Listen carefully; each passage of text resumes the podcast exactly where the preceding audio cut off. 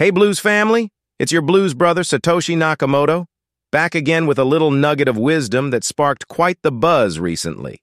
Remember our chat about feeling the beat and catching off-pitch notes? Let's hit that groove again, but this time, let's dig into the heart of it. So here's the deal. If you can tap into the rhythm of a song effortlessly and cringe a little when a note hits the wrong spot, guess what? You've got something special.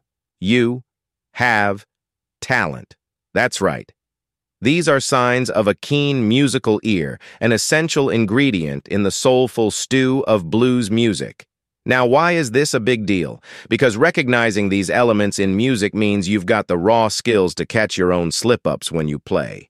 It's one thing to jam along with a track, but it's a whole new level of awesome to say, wait, that bend was a bit off, or oops, I rushed that riff.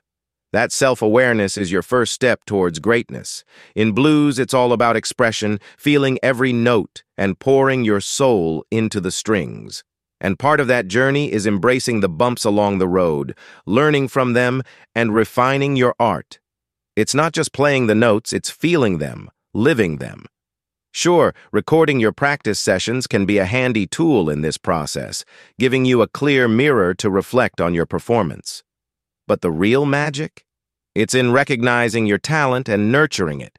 It's about knowing that with each note, you're on your way to finding your unique voice in the vast, vibrant world of blues. So, to every one of you out there feeling the beat and catching those pitchy moments, take it as a sign. You're not just listening, you're connecting on a deeper level. And that, my friends, is where your journey begins. Keep embracing every beat, every note.